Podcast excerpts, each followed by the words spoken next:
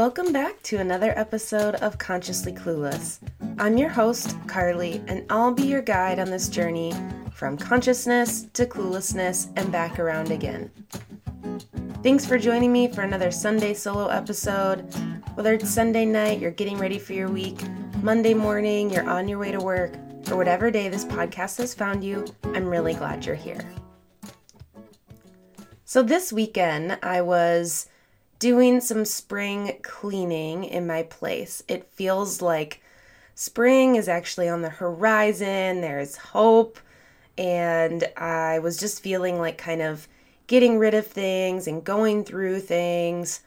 And as I was looking around and cleaning shelves and everything you do when you're antsy for spring, I noticed how things have changed for me in the last years in terms of the stuff that I have. I just started to really notice like, wow, I've really changed some of my practices in sustainability or in low waste living or whatever it is. And I just wanted to talk about it more. I haven't talked about that much on the podcast and what that journey was kind of like for me, things I've learned. And I came to, there's a lot of things I want to share eventually. But one thing is just the number one thing I wish I would have paid more attention to and listened to or learned or someone would have like really drilled in my head in the beginning.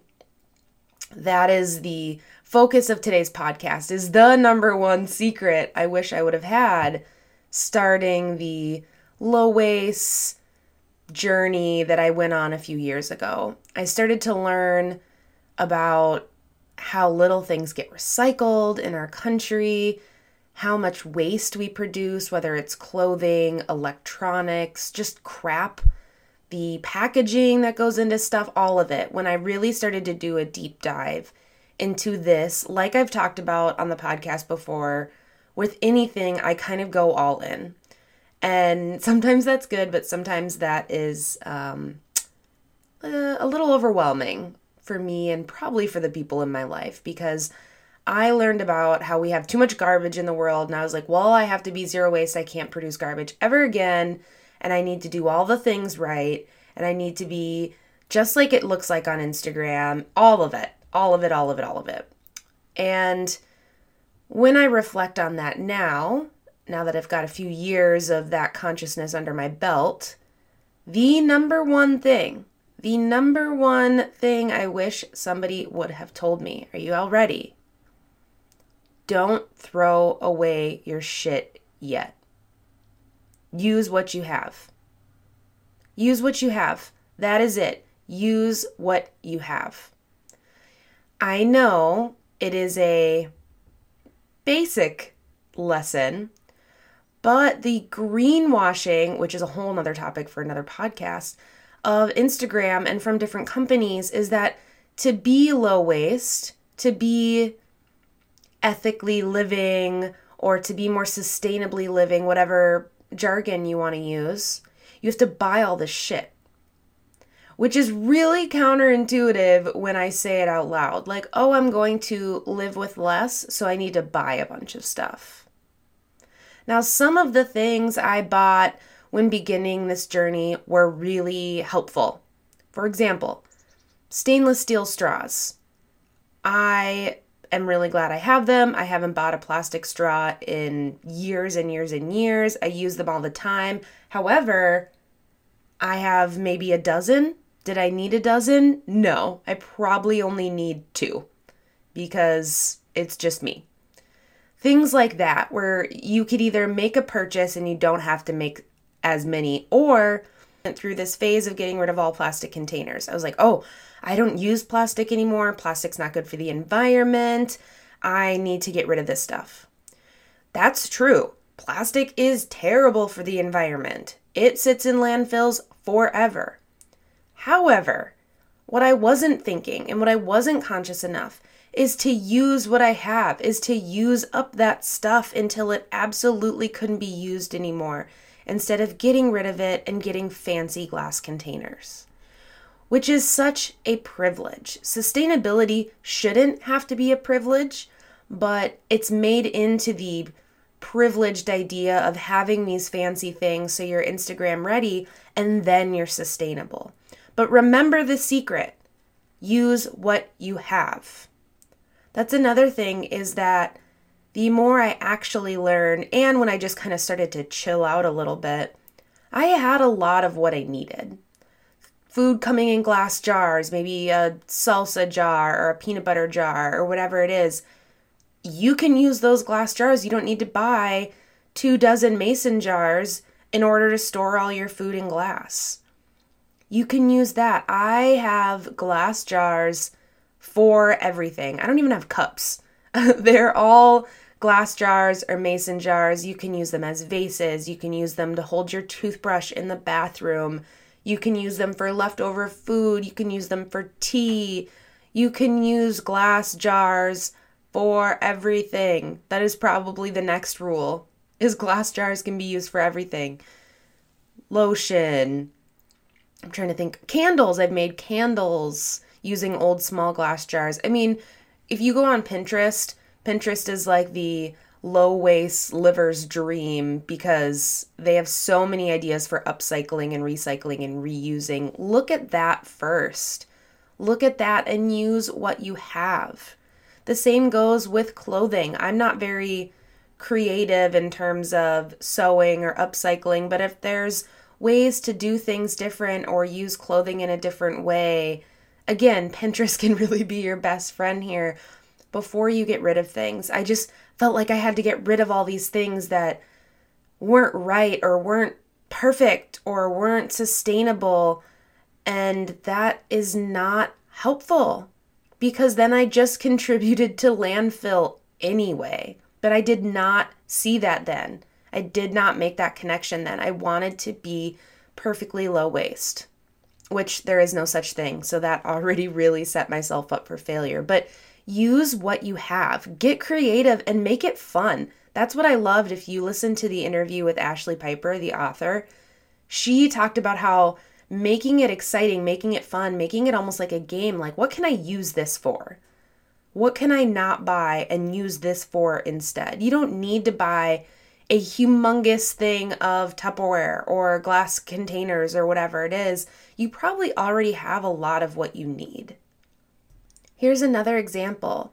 You don't need to buy 50 billion microfiber cleaning cloths. You probably have an old t shirt that you can rip up and use. Especially if you are someone who went to college. I swear, college, going to college just means you automatically get like 50 million t shirts somehow. Or at least that was my experience. Or if you're involved in causes or something, all of a sudden I just feel like sometimes I'm like, where did these shirts come from? But you can use them for dusting and cleaning and scrubbing and whatever it is. You can reuse them. You can make them into cleaning cloths and you don't have to spend money on fancy microfiber cloths. You can buy one or two, but you don't have to buy the 100 pack in order to live sustainably. You don't have to buy that much more. There are so many examples of this, but if you are interested in learning about living with less waste and making your carbon footprint on the earth smaller. That is amazing. And I am so glad that you're interested in that. We should all be more interested in that. But before you go hog wild, just kind of look around, see what you can use. For example, I bought a bamboo cutlery silverware set. It's because it's supposed to be travel, it comes in a travel pouch, it's bamboo. It is I mean, honestly, it's very Instagram. Can you tell this was when I was really first on Instagram and diving in and judging myself by it? So I have this bamboo set. It's great. I still use it. I'll use it until I absolutely can't use it anymore.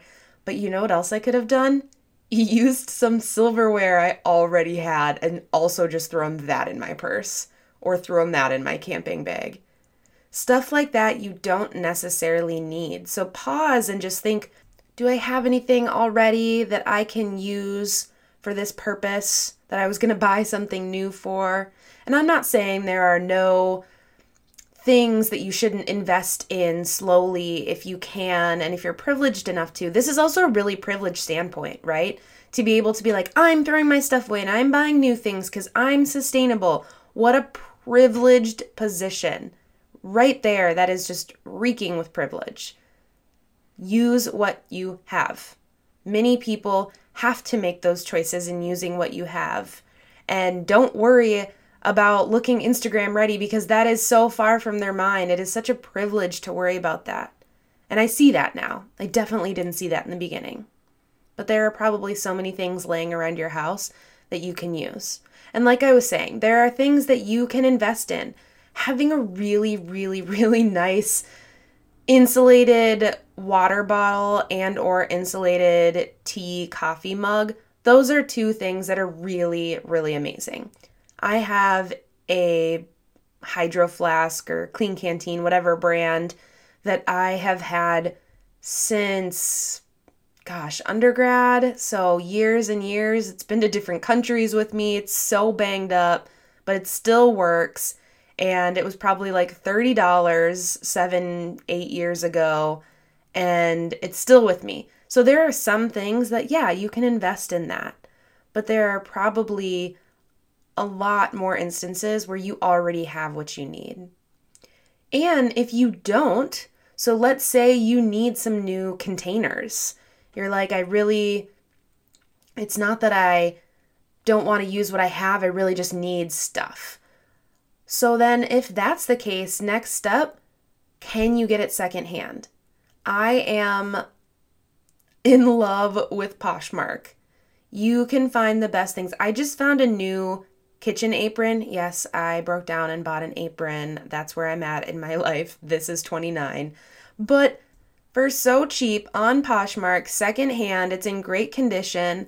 Look on places like that if you are going to buy something and add something to your amount of stuff that you already own.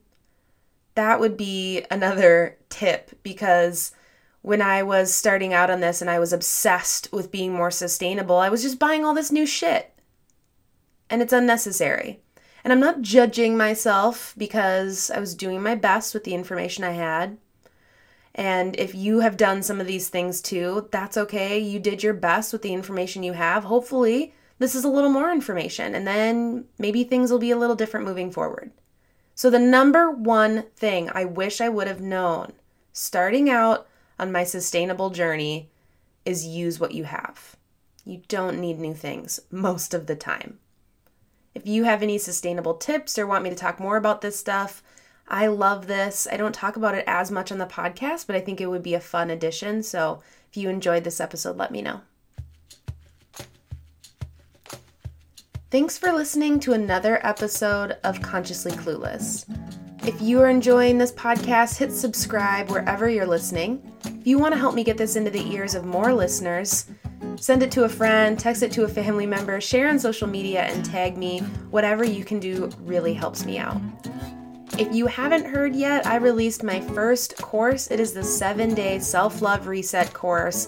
It comes to you through email. You can start whenever you sign up take a look at consciouslycarly.com. And if you haven't checked out my Patreon, head over to patreon.com slash consciouslycarly and see all of the amazing things that are shared over there. Until next time.